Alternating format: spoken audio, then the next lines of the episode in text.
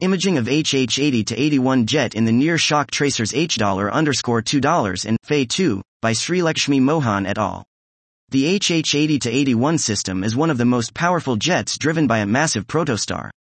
We present new near infrared, near, line imaging observations of the HH80 to 81 jet in the H2, 2.122, and Fe2, 1.644 lines. These lines trace not only the jet close to the exciting source but also the knots located farther away. We have detected nine groups of knot-like structures in the jet including HH80 and HH81 spaced 0.2 to 0.9% apart.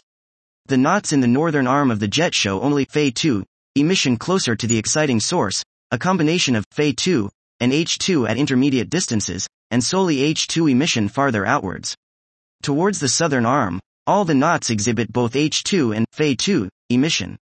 The nature of the shocks is inferred by assimilating the near observations with radio and X-ray observations from literature. In the northern arm, we infer the presence of strong dissociative shocks in the knots located close to the exciting source. The knots in the southern arm that include HH80 and HH81 are explicable as a combination of strong and weak shocks.